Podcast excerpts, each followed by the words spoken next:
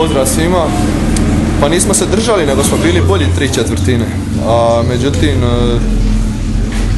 ne znam ko gasija svjetlo zadnju četvrtinu. Jednostavno, na svim nekim košarkaškim elementima su pali, oni su imali tu energiju više. Imali su tog igrača s klupe koji je zabija, ne znam, zadnju četvrtini 12 poena. I jednostavno, mislim da ćemo još dugo će nas proganjati šta se dogodilo tu zadnju četvrtinu. Čestitam budućnosti na pobjedi. Danas su bili, kad se pogleda 40 minuta, bolji protivnik. I to je to. Nedostaje li vam možda neka što u vašoj dvorani nemate ovakvu atmosferu? Da li bi možda rezultati bili bolji? Ne bi.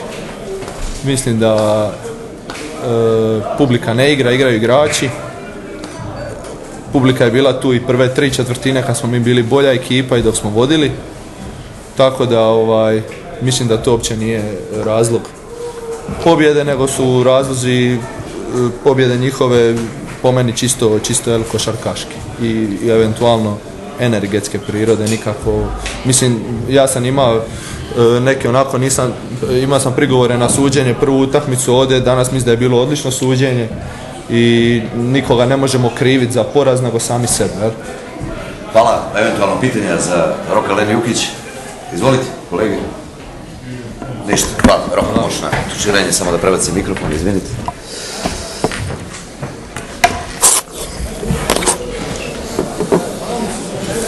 Evo, sa nama je šef stručnog štaba Cedevita, gospodin Jure Zdovc. Kao nikada ove sezone smo se gledali, ali evo, na kraju budućnost Voli je ostvarila istorijski uspjeh plasmanom u finalu.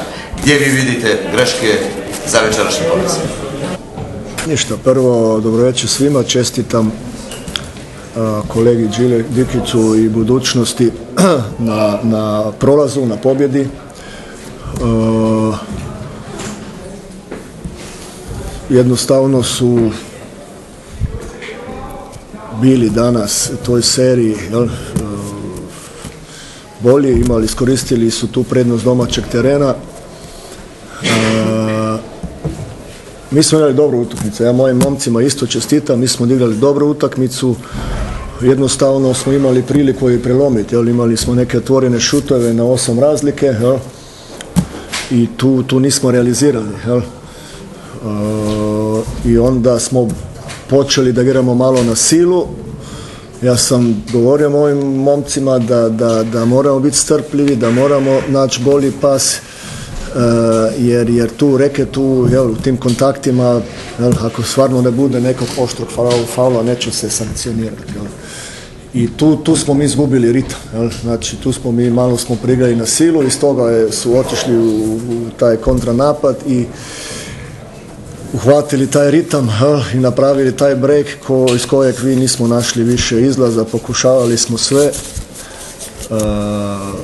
nažalost ništa nije oplodilo, tako da još jednom čestitam budućnosti,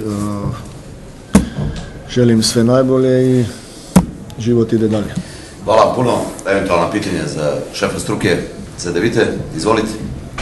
Jure, jeste li bili malo iznenađeni? Petr Popović je odigrao možda glavnu rolu u toj posljednjoj četvrtini sa 4 faula igrajući i to što je, na primjer, Barović uopšte igrao puna rotacije. Dobro, Barovića nismo računali, nismo znali da će igrati, ali opet, mislim, znamo ga. Popović, ja sam prije utakmice, obično takve utakmice odlučuju neki igrači koje ti ne računaš, sa klupe koje ne računaš, ali daju ti nešto više, kao što obično i tako je i bilo. Mislim, mogao bi to biti mlađi Šehović, ne znam, Ilić, mislim, ima budućnost par takve igrača s kojima smo imali već mi probleme tih 8 utakmica, tako da i to nas nije iznenadilo, tako da tu je bio problem i taj defanzivni skok, znači ono što su promašili, su pokupili. Jednostavno i kad su uhvatili momenat budućnost, sve ih je išlo, sve im je išlo, znači lopte su, kad smo igrali dobro odbranu, su promašili, pa su te lopte se ružno odbile njima u ruke, znači, a mi smo jednostavno pravili previše gluposti u napadu i tako da